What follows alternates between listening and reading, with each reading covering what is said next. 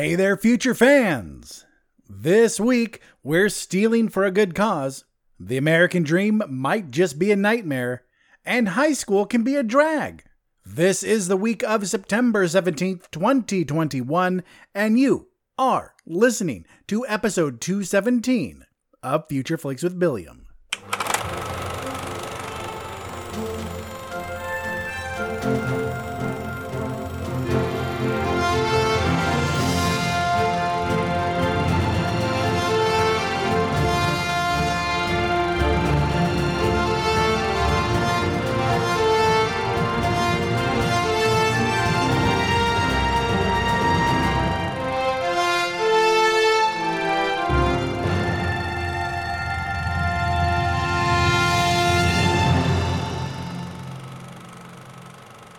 Welcome to the show, my friends. It is that time, time for another episode where I help you just wade through all the movies that come out during the week to find something you may be interested in. Because that's what I do here. If you have never listened to the show before, welcome. I hope you enjoy what you hear. I hope you stick around. But if not, thank you for at least giving me a try.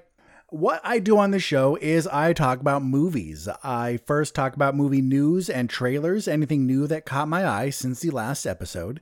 In both of those cases, I am not perfect, so I tell you, hey, if I missed something that you think I should have talked about, let me know and I will talk about it. You can find all the ways to contact me in the show notes. After that, we jump into the movies. That is every single movie coming out during the week that I know about and I break them up into two categories. The first is the limited release section. That's any movie that's not getting a wide release and didn't do anything to catch my eye. Doesn't necessarily mean it's a bad film, uh, just that the trailer was a little lackluster and nothing about it made me go, ooh, shiny. We then jump into the wide releases and interesting indies, which is exactly what it sounds like. That's every nationwide release. Everyone uh, everything coming to a major streaming service, and all the indie films that actually did catch my eye go, hey, that doesn't look half bad. Let's talk about it. All those movies get a score, which I call the Billiams interest level score, which we sing it, and I still don't know why. Though for a couple episodes we didn't sing it. Those were dark times. Uh, the bill score can go anywhere from a zero for those awful, awful looking films to an 11 for those films that turn it up that extra notch. And my friends, I think we have been in an 11 drought. We haven't had one in a while. We've had films I've been really, really excited for, but nothing that just made me go, oh my God, I can't wait. I think the next one is going to be Ghostbusters. I- am pretty sure, but we'll see. And then I tell you, hey, my friends, I'm going to give you a pick of the week going, hey, if you see one movie this week, I think this is the best one to watch. But as always, this is my opinion. So at the end of the day, you don't need me and my opinion. You don't need Metacritic. You don't need Rotten Tomatoes. You have your own eyes and your own brain. You can watch a trailer, make your own decision. But I try and help you out. Well, my feature friends, let us jump into the first segment, which, as always, is the news. This just in from Hollywood the news.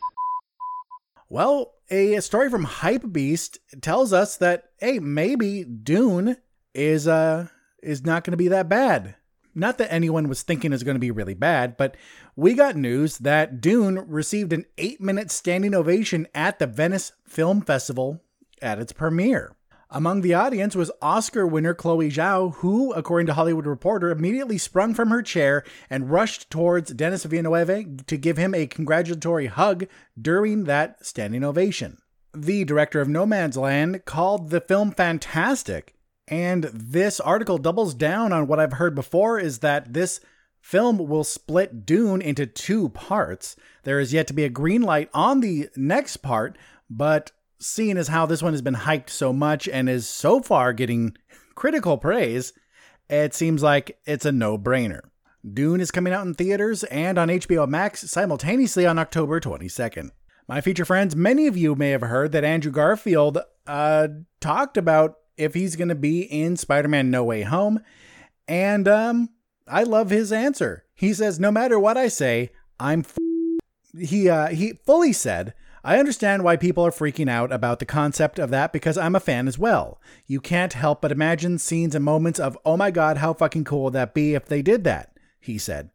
But it's important for me to say on record that this is not something I'm aware I'm involved in, but I know I'm not going to be able to say anything that will convince anyone that I don't know what's happening. It's either going to be really disappointing for people or it's going to be really exciting. And you know what? They have done, the people behind this film, Spider Man No Way Home, have done a fantastic job blowing smoke up everyone's collected asses. Because you remember for a while, like a year ago, maybe there were big stories going around that, oh, Tobey Maguire and Andrew Garfield were seen on set. No pictures, but they were seen on set. Oh my God, how wonderful is this? We're going to get a Spider Verse movie kind of and then we heard that, oh, all these people are coming back and reprising their roles. And then we heard, oh, no, they're not. But then they are, but they're not, but they are.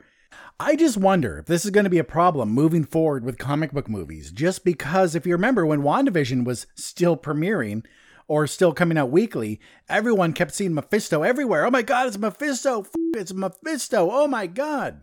And then the Spider Man No Way Home trailer came out, and people are wondering, is that Mephisto? Because he's not acting like Doctor Strange. I think that's just going to be part of this conversation moving forward anytime a much anticipated movie is coming out.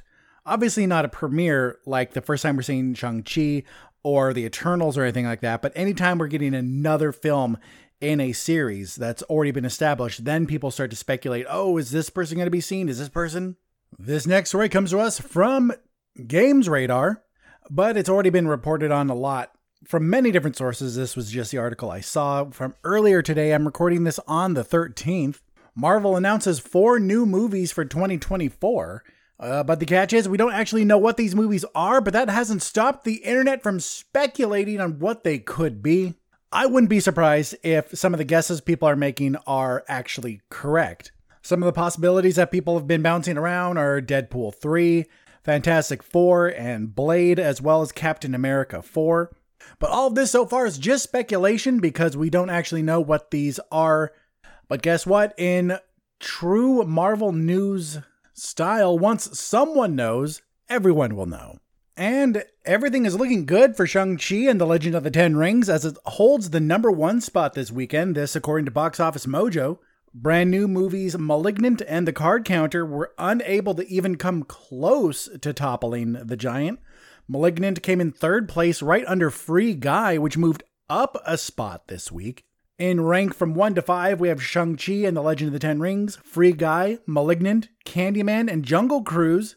The card counter didn't even make it in the top 5, beaten by Don't Breathe 2 and Paw Patrol the movie.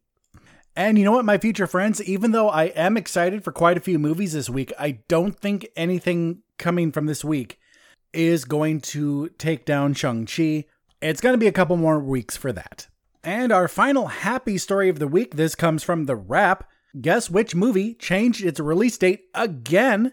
My friends, if you said Venom Let There Be Carnage, you are correct. It is now set to release on October 1st, one week ahead of the James Bond film No Time to Die.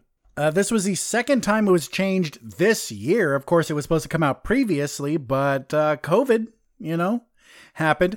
This change from October 15th to October 1st was actually due to the popularity and how well Shang-Chi has been doing. So the people behind Venom Let There Be Carnage saw that and went, oh shit, people are seeing movies. So since this comes out the week of the first, it will give it two whole weeks in the box office before the Bond film comes out. And we've lost two people this week, my friends. I mean, we've lost a lot of people, but the ones that made the news were Ben Best, co creator of Eastbound and Down, died at the age of 46. Apparently, he died the day before his birthday. He worked on Eastbound and Down. He was a co writer of The Foot Fist Way with Danny McBride. He also co wrote Your Highness and has been in such movies as Superbad, What Happens in Vegas, Observe and Report, and Land of the Lost. And also, actor Michael K. Williams uh, has passed away at the age of 54. Uh, reports say that it was from a suspected drug overdose, as drug paraphernalia was found near his body. Michael Kenneth Williams is known for a lot, but if you're a fan of The Wire or Boardwalk Empire or Lovecraft Country, uh, then you'd know him. Uh, he's been in a lot of movies. He was one of those actors that worked a million times a year. Got a start in 1994 working on the music video uh, Secret by Madonna. All right, my future friends, let me do one more check to see if there's any more news that catches my eye, but that could be it. Well, you know, my friends, let's not end on a sad note with the news. This from Slash Film. I mean, not huge news, but good for her. Jennifer Hudson is one award away from a rare EGOT. EGOT, of course, is Emmy, Grammy, Oscar, and Tony. She has the E, G, and O part. All she needs is that Tony. And you know what? She's talented enough that she, if she puts her mind to it, she'll definitely get it. Well, my future friends, let us jump into the first break as we hear a word from our friends at the Somewhat Nerdy Podcast Network, and we'll be right back with the trailer trove. Stay tuned. Are you looking for a nerd podcast that touches on every walk of nerd culture? Well, look no further. Somewhat Nerdy Radio is the podcast for you. We cover nerd culture, news, new movie reviews, bad movie reviews, video games, comics, with sprinkles of nerdy nostalgia throughout. Somewhat Nerdy Radio is a flagship podcast of the Somewhat Nerdy Podcast Network. Find us on every podcast app or stream it on somewhatnerdy.com. Good journey, nerds. All right, my future friends, welcome back to the show, and it is time for everyone's favorite segment, the Trailer Trove. Avast, and welcome to the Trailer Trove. Let's start this trove out with a movie that I'm totally not excited for, but I should talk about it anyway because I guess it did pretty well. It did well enough to get a sequel at least, and that film is called The Addams Family 2. So, this trailer, we've had one before, and I talked about it, how I just wasn't interested. And this one, I have the same problem where it seems like they should have just made a Addams Family inspired animated movie and they could totally admit that, yes, this was inspired by the Addams family, because my issue with this is that it just doesn't feel like the Addams family. It feels like they just wanted to make some modern computer animated cartoon and they just threw this skin on it of the Addams family and just use the same characters and it, it doesn't feel like it has the spirit. It just seems like another animated movie that you can throw a bunch of celebrities behind for no good reason other than their star power and release it. Because this cast, vocal cast, I believe it's the same. Let me see. Yep. It's Oscar Isaac, Charlize Theron, Chloe Grace Moretz, Nick Kroll, Snoop Dogg, Bette Midler, and Bill Hader. I've never heard of the kid that does the voice for Pugsley, Javon Wanna Walton, but he's in it too. Uh, this isn't the first time we've seen an animated Addams Family, though. Remember back in the 90s, we had that Addams Family cartoon that lasted one or two seasons? Even that had the spirit of the Addams Family better than this does. Though I'm not sure if I mentioned this yet on the show, I am a proud the proud owner of Addams Family though because one of the libraries in my area was selling a bunch of their Blu-rays for 25 cents a piece. I got 28 of them, I think, because I think I spent $7 on it. And Addams Family is one of them because I thought, yes, I would be willing to pay 25 cents to watch The Addams Family. So we will see. Who knows? Maybe uh, I will watch this in October because, you know, Addams Family, October, Halloween, it works. And maybe I will 100% change my tune. And if that is the case, I will come on the show and I will admit it because I have been wrong many, many, many times before, and I have always admitted to it. But the Addams Family has a release date of October 1st, so this will be quite soon. Uh, next up, we have a trailer I'm just going to mention because maybe you know someone who's down with this stuff. We have a British period piece about post World War One England, which I think Downton Abbey took place in. Was Downton Abbey before or after World War One? I? I forget. But it, it but this is about a maid living in England who has secret trysts with a man that she loves uh, of higher class than him, and he's going to marry another woman, but she keeps seeing him. So, you know, all that good stuff, starring Colin Firth, Olivia Colman, Odessa Young, Josh O'Connor. Um, not bad cast, actually. It doesn't look bad. It looks just typical of a British period piece. All right, next up in the trove is a movie called The Guilty. This is a Netflix original movie coming out, let's see, October 1st. A lot of these are for October 1st. Look at that. All right, future friends, next up we have the trailer for a Netflix original movie called The Guilty. This stars Jake Gyllenhaal and features the voices of Riley Keough and Peter Sarsgaard. This is about a demoted police officer assigned to a call dispatch desk who is conflicted when he receives an emergency phone call from a kidnapped woman. So, if you think this movie sounds familiar, you're right.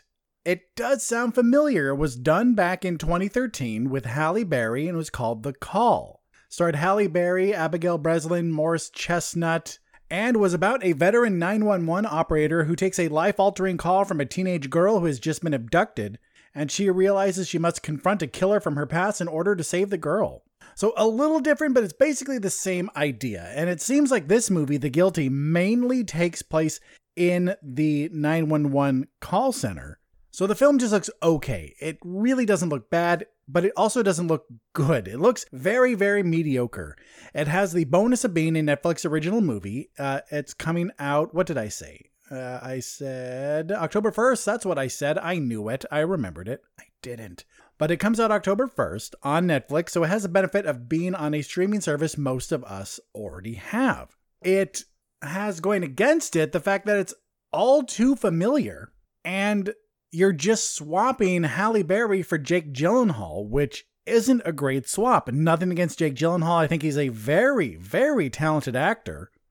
But I see no benefit for this change. If it was swapped the other way around, we can say, oh, hey, now it's more inclusive. It has a woman of color. But we don't have that with this.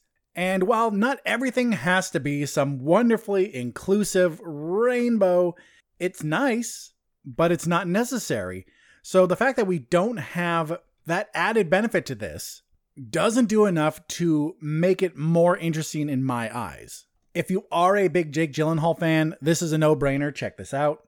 But the thing is, it's just way, way too familiar, and it doesn't have enough going for it in the other aspects of the film to warrant a watch. Geez, you know what? I should probably just cut this whole segment and just save this for when this movie comes out and copy and paste it. But I won't. Let's move on to the next trailer. The next trailer we have is for a movie called Come On, Come On, starring, let's see who it says. Joaquin Phoenix, Gaby Hoffmann, and Woody Norman. Woody Norman is a kid, so maybe he hasn't done that much, but everyone knows Joaquin Phoenix. And this is about a radio journalist who embarks on a cross country trip with his young nephew. This is a black and white drama, and I see no point the trailer did nothing, absolutely nothing to prove to me why it's worth watching at all. Uh, this seems like it's going to be a limited release movie. It's only set so far for film festivals. It technically premiered on September 2nd at the Telluride Film Festival, I guess is how you say it. Uh, it's showing up in October at Chicago International Film Festival, then the Hamptons International Film Festival and a couple more from there, but I don't see an actual release date for this. Uh, but I don't mind. I don't mind that we don't actually know when this is coming out because it looks eh.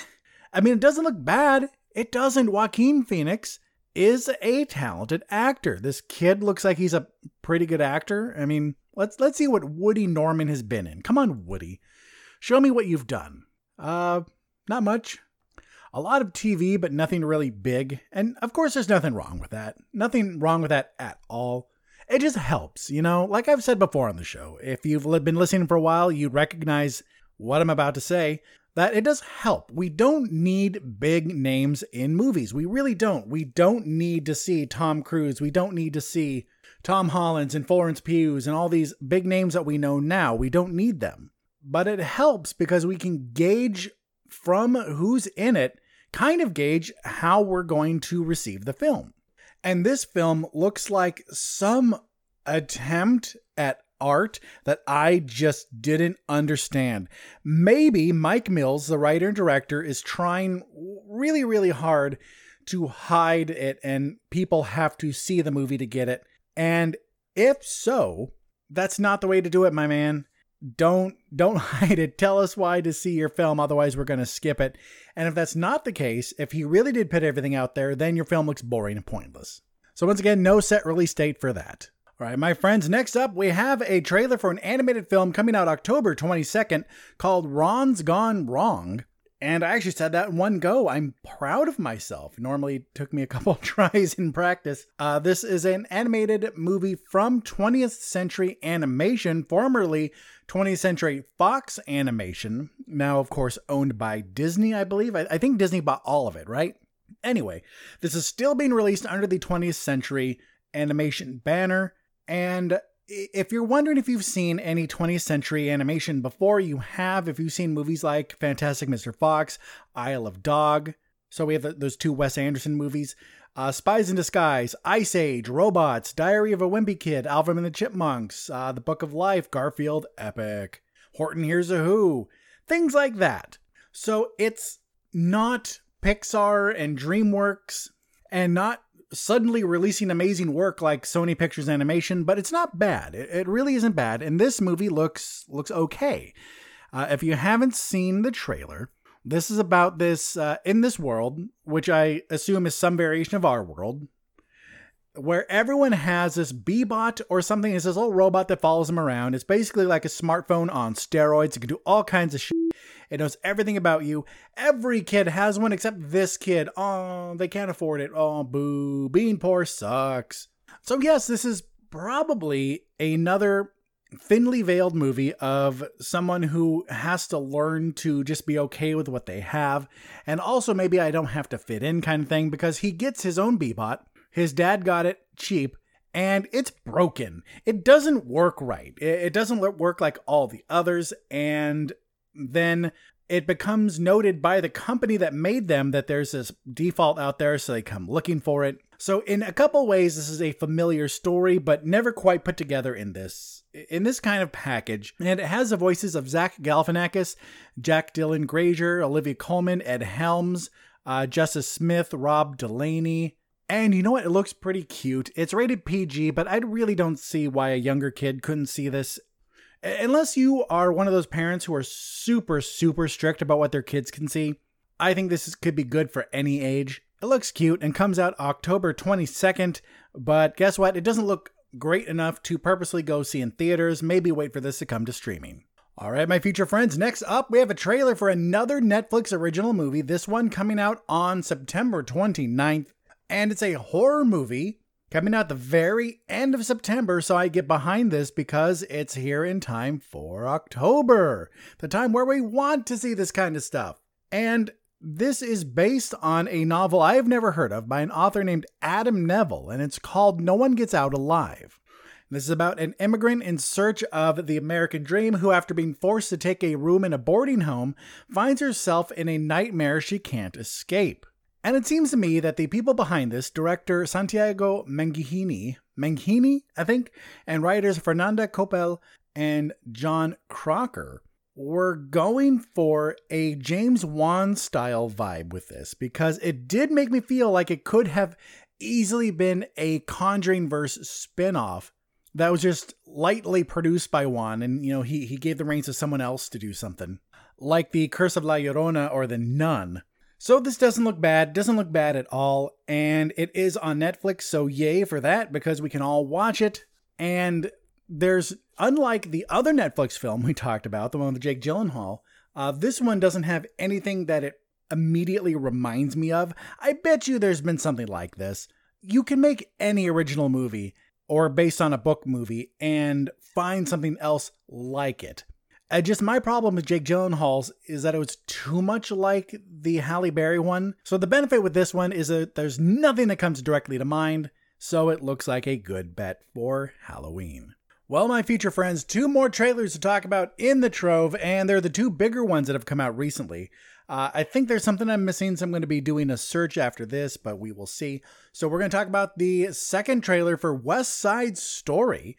Yes, this is Steven Spielberg's West Side Story coming out December 10th this year. Okay, it's actually not the second trailer, it's the first official trailer. The previous one was just a teaser. Important difference there. And I I'm impressed. Um I wasn't terribly impressed with the teaser. If you remember me talking about that, I'm pretty sure I wasn't impressed. And now that we get this bigger look, I am. It looks beautiful. It looks so well done. It looks like it's properly paying homage to the original. It has that style about it. It looks like an old musical in so many parts with the numbers, you know, the dancing and everything, but it also looks like a modern film. And from the look of the trailer, it balances it pretty well. So this stars Ansel Elgort as Tony, Rachel Zegler as Maria Vasquez. It also has in it Rita Moreno. Rita Moreno, who was in the original and played Anita, uh, this time uh, being, being played by Ariana DeBose, who was also in uh, Hamilton and The Prom. So no stranger to musicals, this one. And I I'm just excited. It looks good. I love musicals. I I wasn't on board at first. I was not. I didn't think West Side Story needed a remake. I mean, it's true, we had two gangs of different, supposed to be different ethnicities. We're supposed to have one gang of white people, one gang of Puerto Ricans, but the gang of Puerto Ricans had a lot of white people in it. So I was on board with the more racial diversity in this one. But even then, it's not like people were clamoring, going, hey, we need a West Side Story remake to make it more diverse. It was just a nice bonus. But now with this new trailer, now I am doubly excited for this. And I can't wait for this to come out in theaters on December 10th. And finally, my future friends, we got to talk about it because technically it came out in time for me to talk about it last week, but I wanted to save it for this week. That is the trailer for Matrix, The Matrix Resurrections. That's right, the fourth Matrix movie coming out this year with a very beautifully palindromic release date of 12 22 21 with Keanu Reeves, Carrie Ann Moss returning, Jada Pinkett Smith also returning. Uh, new to the cast, we have Neil Patrick Harris, and we have Yahya Abdul Mateen and Jessica Henwick. This looks so good. It looks so so good. So let me let me give you a really brief history about my history with the Matrix. Uh, I loved the first one; thought it was really cool. Second one was okay, and the third kind of lost me. I watched it, it was fun, I enjoyed it, but I never really felt the need to go back. I never watched Animatrix, I was never that big into it.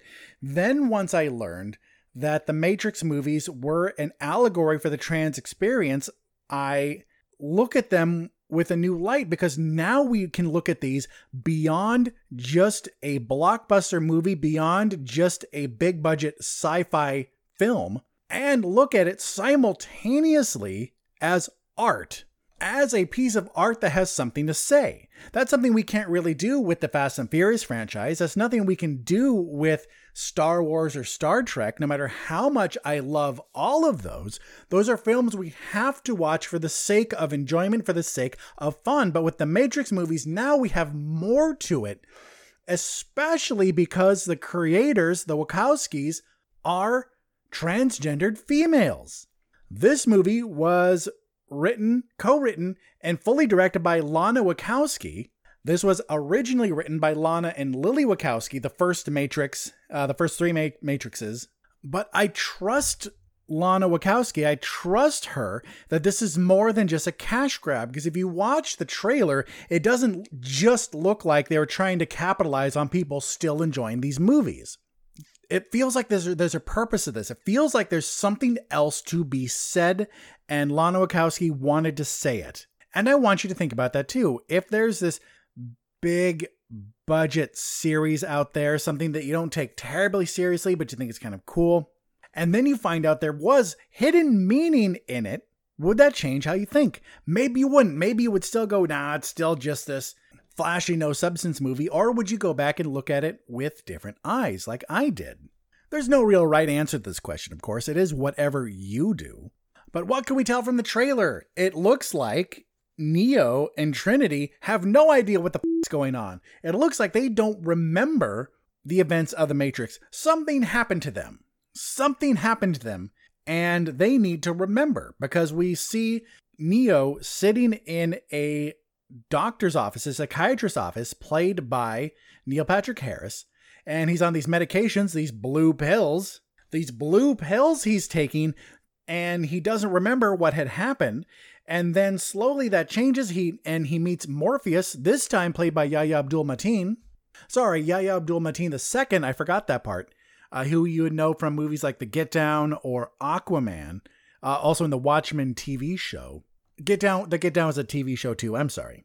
So, this other Morpheus who now offers him a new red pill, and I'm fascinated. I am fascinated to find out why both Trinity and Neo don't remember. Are they back in the Matrix? Is that why they're in this normal ass looking world again? Are people being harvested for like their energy just like they were in the original movies? What's going on? This movie did enough to pique my interest and to show me that it's more than just a cash grab, and that makes me very happy. So, once again, this comes out December 22nd. That beautiful palindrome 122221. It's beautiful. And it's one of those cases where if this is not the pick of the week, I'm going to be surprised. Well, my future fans, I didn't find any other big trailers to talk about. So if I missed something that you wanted me to discuss, always let me know. But let us take our next break as we hear word from our friends at the Watch Your Mouth podcast, and we'll be right back. Stay tuned. There are several ways to raise money for a good cause. Some do it by running marathons. Some host high dollar dinners. And some just do it by clever interneting. We here at the Watch Your Mouth podcast employ a different approach wall to wall, filthy fucking language. Go to a grocery store. I'm like, I know exactly what I need. I get in there. I'm like, yeah, the f- did I even come here for? With our charity swear jar, every fucked up utterance from our unfettered gobs is a dime in the right direction. The motherfucker's a mouth breather. Gaming, movies, life musings, it's all here. Served on a bed of fucks and garnished with a crown of. Shut the f- up. How the f did we get here? Fuck all that. Goddamn. A jelly bean. So if you want to hear us do good things with bad words, check out the Watch Your Mouth podcast on iTunes, SoundCloud, Facebook, or online at wympodcast.com. And remember, swearing is caring, so watch your mouth. All right, we are back, my friends, with the limited release section. Uh, we do have a few movies in the section, so we have another normal episode. So let's start with one called In Balanchine's Classroom. In Balanchine's Classroom takes us back to the glory years of George Balanchine's New York City Ballet through the remembrances of his former dancers and their quest to fulfill the vision of a genius. This is a documentary about ballet. And you know what? If you're into this, check it out. It I guess this George Balanchine is some sort of ballet legend. I don't know because I don't know anything about ballet. But if you know if you know that person's name, then you should probably care enough to see this documentary. Uh, otherwise, skip it. Uh, no VOD for this one, just theaters. All right, my future friends. The next movie is also a documentary called Live at Mr. Kelly's. Some of the biggest names in entertainment share how they got their start after performing at the legendary Chicago nightclub. This is a documentary featuring a lot of people. And the random ones I just pulled off the IMDb were Warren Beatty, Lenny Bruce, George Carlin, Johnny Carson, and Herbie Hancock. I guess this is I guess this was a big famous club. Once again, I've never heard about it, which really isn't surprising because I was never that into music. But hey, once again, if you know about this place, then check this out because it could be the documentary for you. Next up, we have one called Killian and the Comeback Kids. Uh, this is not a documentary. Forced to return to his struggling hometown after an expensive college degree, Killian gathers former childhood friends to audition for a music festival coming to their once prosperous steel town. This stars no one of note, and this was one of those movies that could have made it in the next section, but it just seems it just seems like it didn't quite find its stride. The trailer never made me think that this film had it together. This could have easily been a film like Hearts Beat Loud, which I really liked, but it just fell a little short and just skip this one. Next up, we have a film called I Love Us, another limited release only. In fact, there's only one limited slash VOD film in the limited section. So, I Love Us. Sammy Silver struggles to trade his criminal ways for a married life after he falls in love with a single mother. This stars Katie Cassidy from Arrow, David James Elliott from Jag, Robert Davi from Die Hard, and Jackie Cruz from Orange is the New Black. And I like Katie Cassidy. Uh, I did watch Jag, so I like David James Elliott, but it just looks too basic. It just it just looked like a movie that you would randomly turn on the TV and see on one of those networks you forget even exist. So let's move on to Last Night in Rozzie.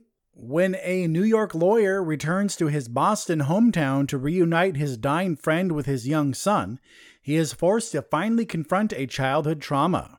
This stars Neal Brown Jr. from SEAL Team and Jeremy Sisto from Wrong Turn.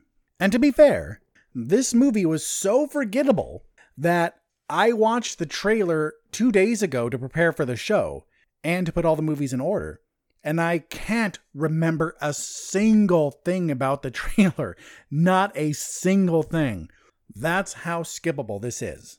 Next up, my friends, we have a film called Collection. A grieving father grapples with the seedy, manipulative world of high stakes debt collection while struggling to shed the tragedies of his past. He'll find himself pitted against his best friend, his prodigy, and his love. That's so weird. This stars Mike Vogel from the Texas Chainsaw Massacre, Alexis Pettyfer from I Am Number 4, Breeda Wool from Mr. Mercedes, and Shakira Barrera from Glow. And Jesus, I just realized, just like last night in Rozzie, I can't remember a damn thing about this trailer. Uh, so if you don't know, how I put this show together is I write down the premise and who's in every single movie coming out during the week. I watch all of the trailers and then I put them in order for the show, order based on limited release section versus wide releases and interesting indies. I'll usually do this a day or two before I start recording, and by that time, I still remember the trailers well enough to talk about it. I cannot, for the life of me, remember Last Night in Rozzie and Collection. All I remember is that they weren't good enough to put in the next section, and the fact that I can't remember a single thing doesn't bode well. Well, my friends, we have one final movie in the limited section, and that's called Lady of the Manor, the first limited slash VOD release. VOD, of course, meaning video on demand, uh, which means it's not a normal streaming service. You have to pay for this. Kind of like pay per views back in the day. Do you remember that? I remember having to call up the um, Dish Company to get wrestling pay per views. Anyway, Lady of the Manor is about nameless ne'er do well who becomes a tour guide in a historic estate and winds up befriending the manor's resident ghost. This stars Melanie Lynskey from Castle Rock, Judy Greer from 13 Going on 30, Justin Long from Jeepers Creepers, Ryan Phillippe from cool, Cruel Intentions, Luis Guzman from Traffic, and Patrick Duffy from Step by Step. And normally I would love this cast so much, but this just kind of looks like the kind of movie the Hallmark Channel would do if they had a bigger budget. Basic and not impressive. Well, my future friends, is it for the limited section. Let us jump into our final break as we hear word from our friends at We're Doing Fine with Robbie and Lisa, and we'll be right back with the wide releases and interesting indies. Stay tuned. Hi, I'm Lisa. And I'm Robbie, and we host a show called We're, We're Doing, Doing Fine. Fine. We're friends from across the ocean. I'm from Scotland. And I'm from California. Join us every week as we chat about biscuits. You mean cookies? Brexit. Whatever's going on here, who knows? Almost dying. Why we're single. Popular culture. And basically everything and anything that can distract us from this postmodern hellscape we're all living in. Because we're, we're doing, doing fine. fine. All right, we're back. We're back with the first movie in the wide releases and interesting indies section, and it's the first of four documentaries. This one is called My Name is Pauli Murray. This is getting a limited release this week and a release on Amazon Prime on October 1st. And if I remember, I'll talk about it then. But this is a look at the life and ideas of Pauli Murray, a non binary black lawyer, activist, and poet who influenced both Ruth Bader Ginsburg and Thurgood Marshall. So, with the people they influenced, you would think that everyone would know who Pauli Murray is because we all know the names Ruth Bader Ginsburg and Thurgood Marshall. We know those names are household, or at least they should be. They should be household names. But a lot of people know them, but I've never heard of this person before. It sounds really interesting. And this is the kind of stuff we should be learning about in schools. Like, I really, really hope kids nowadays aren't learning about the first Thanksgiving and Christopher Columbus, especially because all that is bullshit and it should be this stuff instead. But speaking about something people need to know about, we have the next movie called The Killing of Kenneth Chamberlain, based on the true story of the events that led to the death of Kenneth Chamberlain Sr., an elderly African American veteran with bipolar disorder who was killed during a conflict with police officers who were dispatched to check on him. This stars Frankie Faison from Do the Right Thing. So, this is about the murder of Kenneth Chamberlain, a veteran, an older veteran with bipolar disorder who accidentally triggers his little life alert bracelet thing or necklace. And the police come to check on him, but he says he's all right, but they keep pounding on the door. They eventually break in, and allegedly, they say he charged him with a knife and they shoot him and kill him. The family of Kenneth Chamberlain said there was no knife. There was no body cam footage, but there's a camera on the taser, I guess. But the taser's camera was turned off before the shooting. But it's just another example of stories that come out more and more of how the police are ill equipped to deal with mental health issues. Even if he did have a knife, you're telling me this old veteran with bipolar disorder charged you after you're banging on his door yelling at him and you break in? Weird.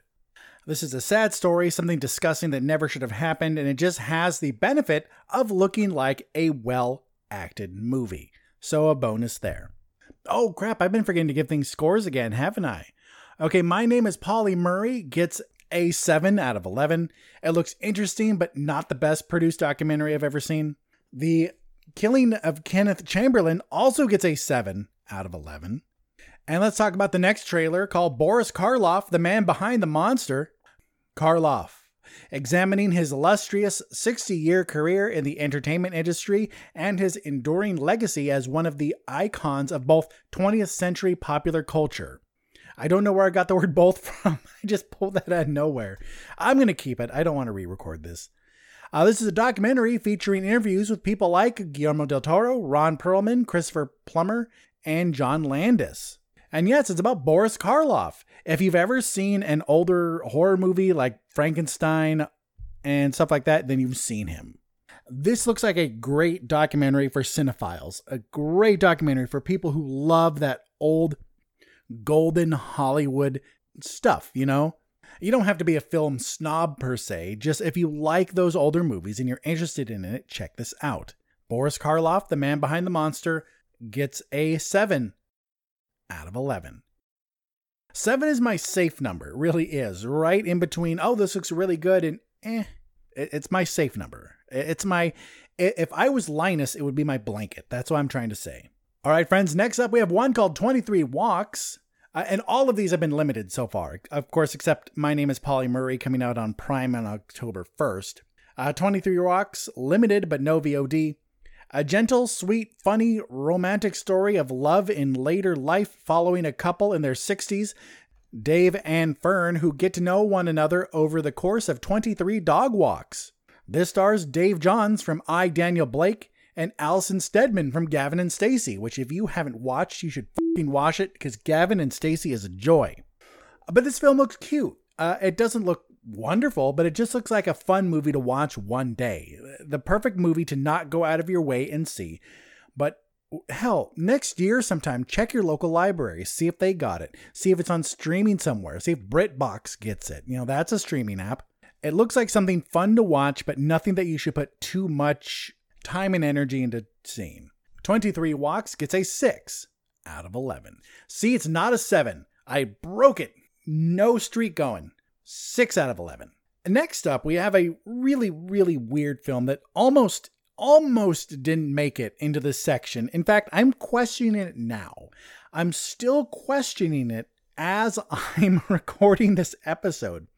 This is called The Nowhere Inn. This is getting a limited and VOD release.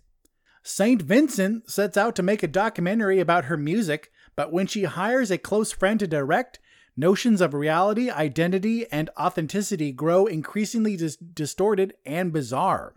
This stars St. Vincent, you know, the musician. And this film, okay, look, before I say this, I don't know anything about St. Vincent, so I'm just going to say what it looks like to me.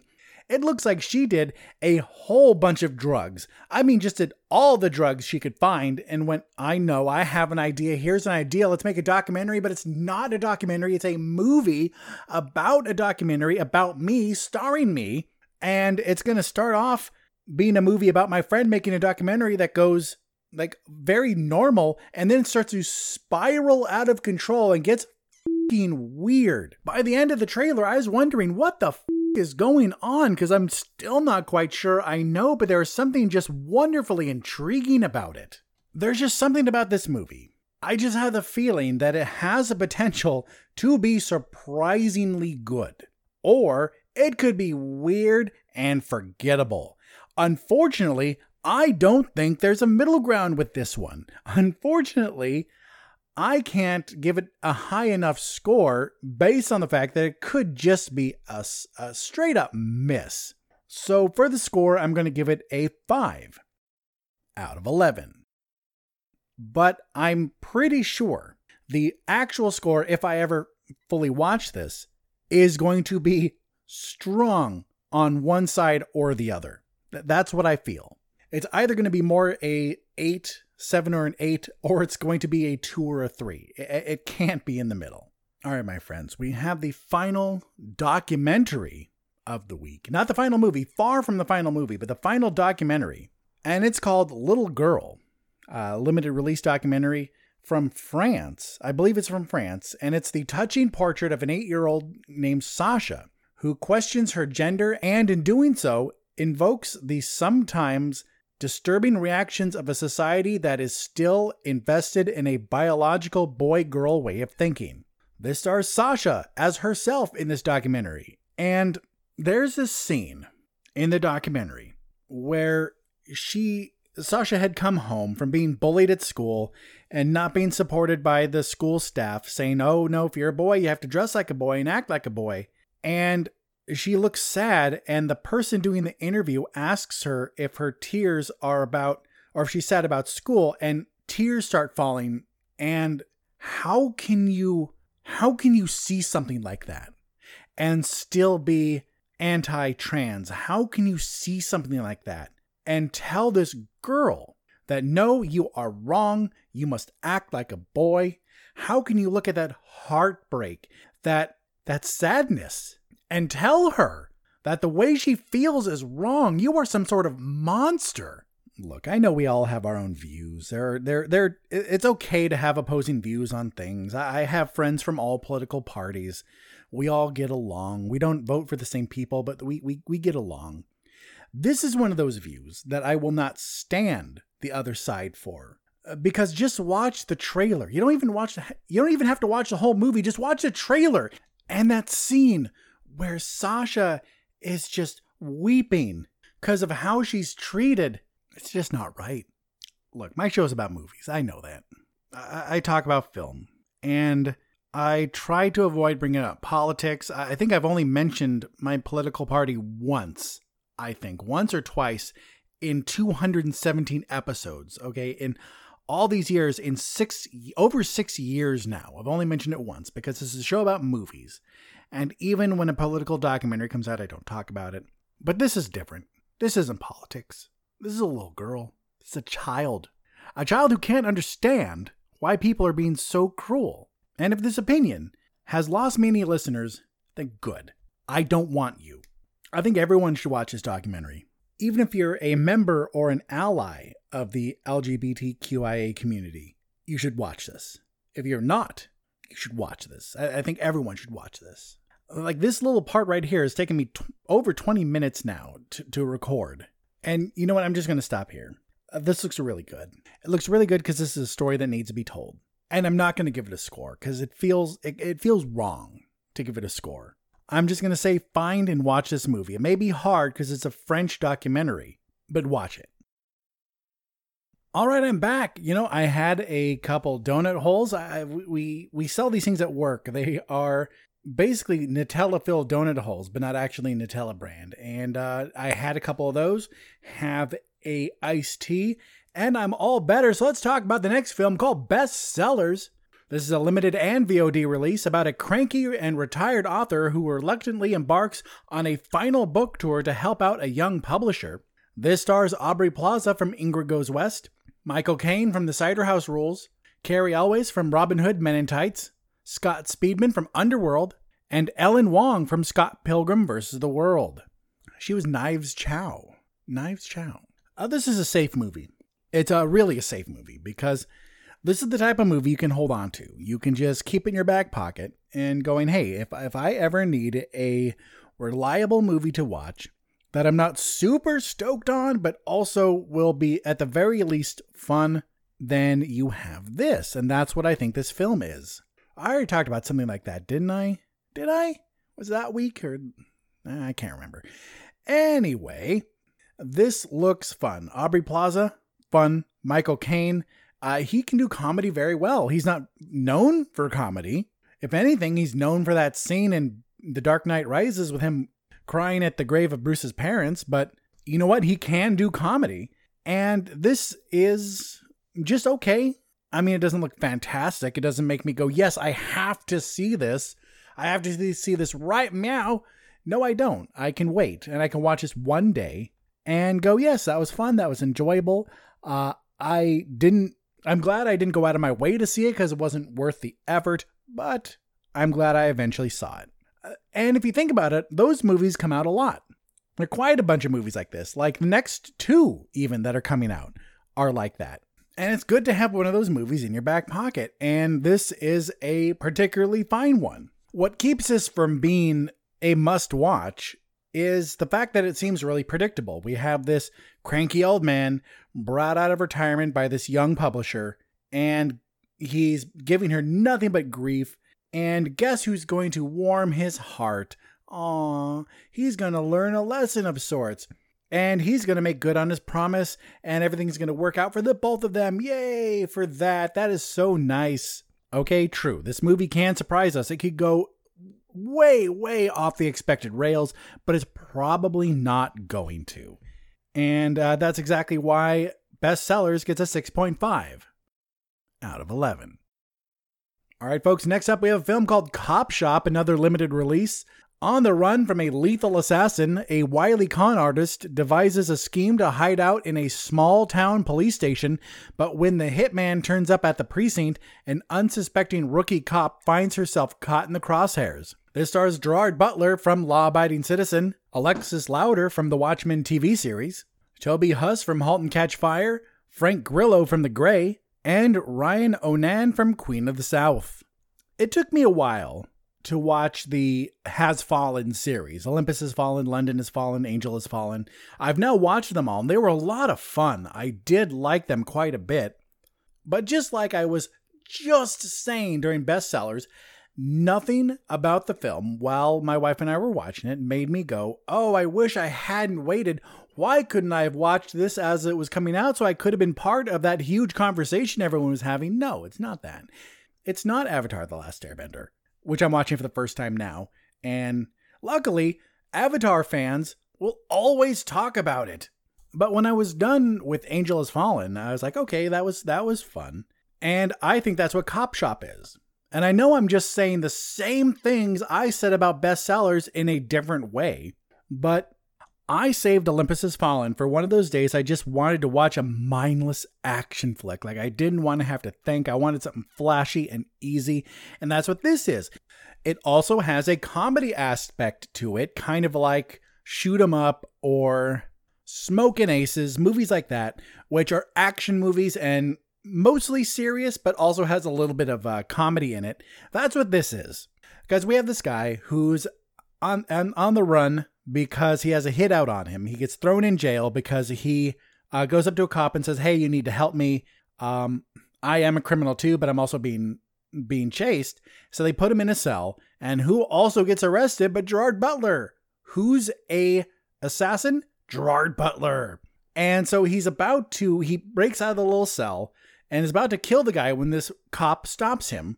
And then all hell breaks loose because this other, more dangerous assassin appears who actually to me seems a little queer coded. It seems like he was kind of based off a John Waters type character. And once again, because I'm a straight man, it's not up to me to say if that's okay or not, just something to keep an eye on. But they have to escape. Gerard Butler has to get out alive, the cop has to get out of alive, and hopefully the target gets out alive. Maybe, maybe not. And this basic film looks okay. It does. Cop Shop gets a 6 out of 11. All right, friends, next up we have a film called Cry Macho. This is getting a nationwide release and a simultaneous release on HBO Max. This is about a one time rodeo star and washed up horse breeder who takes a job to bring a man's young son home and away from his alcoholic mom. On their journey, the horseman finds redemption through teaching the boy what it means to be a good man. This stars Clint Eastwood from Million Dollar Baby and Dwight Yoakam from Sling Blade. And no, I, I just have no, no interest in this at all. I know it's the next Clint Eastwood movie. Is he going to get another movie? Who knows? He's really old. But I can also just go back and watch his older movies and enjoy those. This one just seems so specifically curtailed for Clint Eastwood's particular set of skills and the fact that he plays a really good, grumpy old man. A grumpy old man who could potentially kick my ass, so we wouldn't see him in a Grumpy Old Men remake if you remember the Jack Lemmon Walter Matthau movie, so he won't be in that. But it just doesn't look good. It doesn't. I mean, this is 100% the type of movie that I will sit on and wait until the reviews start coming in, and not reviews from critics, as always. Don't listen to critics, listen to real human beings and what other actual people think. So I'm going to wait on that to see if it's worth it or if it's just like I think it's going to be. I think it's going to be skippable. If it didn't get a nationwide release, I would have put this in the limited section because I am just not interested in it. Clint Eastwood has been playing the same character for years, for decades. And fortunately, it works for him because he finds a type of movies where that would work, but unfortunately, it's a little old, just like him. Cry Macho gets a 4 out of 11. My feature friends, the next four movies easily, easily could have been the pick of the week on any given week. Uh, I, I am excited for all of them. Uh, three limited movies, one coming to Amazon Prime. So let's talk about the first one that didn't make it, and that's called Prisoners of the Ghostland. Yes, a limited release film about a notorious criminal who must break an evil curse in order to rescue an abducted girl who has mysteriously disappeared. This stars Nicolas Cage from Face Off, Sofia Boutella from The Kingsman, The Secret Service, Nick Cassavetes from Face Off as well, and Bill Moseley from The Devil's Rejects. If you remember me talking about this trailer, this is the movie where we have this city called Samurai Town. Fucking Samurai Town. And it looks like if feudal Japan and the Old West had a baby, and that baby was a setting for a movie because we have a bunch of geishas and samurai looking motherfuckers and a bunch of cowboys and Old West looking motherfuckers all together in this city. And we have this guy pull up in this big fancy car, and this other guy gets pulled out of a prison, and it's Nicolas Cage. And this guy has an offer going, Hey, find my uh, granddaughter or niece, was it? Granddaughter or niece, one of the two. Uh, bring her back alive. You have five days, or you will die. How will you die? Well, I have strapped, strapped bombs to your neck and your testicles. Two little bombs by your testicles. And I've given you this wrist bracelet thing that looks like a Pip Boy from Fallout that counts down the number of days you have. And uh, hey, if she's not back, uh, I blow your head and your balls off. So right now, I'm going to tell you everything you need to know. I've already said it, but I'm just going to reiterate it to hit the point home. Samurai Town, with samurais and cowboys living back to back, bombs on balls, and Nicolas Cage. That's all you need to know. Do you need to know more? Well, this is from the same people behind Color in Space and Mandy, two other recent Nicolas Cage hits. Nicolas Cage, who is in his renaissance right now, doing indie movies that not a lot of people know about, but once they actually see it, they're like, that's great. I've heard so many wonderful things about Willy's Wonderland. I've heard so many wonderful things about Color in Space. Sorry, Color Out of Space. The movie is called Color Out of Space. Uh, it was from 2019, based on a uh, H.P. Lovecraft book. Nicolas Cage has found his new niche, and it works. This works. This seems like it comes out of some Alan Moore or Frank Miller or even Neil Gaiman fever dream. Just look at the set and look at the look at the trailer. It just looks ridiculous. No, no, it looks redonkulous. I'm going to bring that word back. I- am going to see this. There's no question. There's no question about it. I am going to see it, and as soon as I can. But unfortunately, I'm not going to pay for a limited streaming thing. I'm either going to wait for it to come out on a streaming service I already have, or I'm just going to straight up buy it. Prisoners of the Ghostland looks straight up bonkers, and it gets an 8 out of 11. All right, friends, next up we have a movie called The Duke, another limited release. In 1961, Kempton Bunton, a 60 year old taxi driver, steals Goya's portrait of the Duke of Wellington from the National Gallery in London. This stars Jim Broadbent from The Iron Lady, Helen Mirren from The Queen, Matthew Goode from Stoker, Cyan Clifford from Fleabag, and Fionn Whitehead from Dunkirk.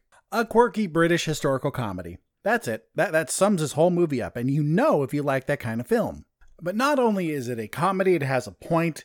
Uh, Jim Broadbent's character commenting that, look, the, the British government spends all this money on this other stuff, but how many people could this have fed? We have people that are losing their homes, people who can't feed their families, and where is that money? If you're worried this may end up being a sad movie, no, uh, uh, I've read up on the case just a little bit, and it's not going to be anything sad. So this might be worth a watch if you like this kind of film, and The Duke gets a 7.5 out of 11. All right, folks, next up we have a film called Blue Bayou, another limited release, which means the final pick of the week is the Amazon movie.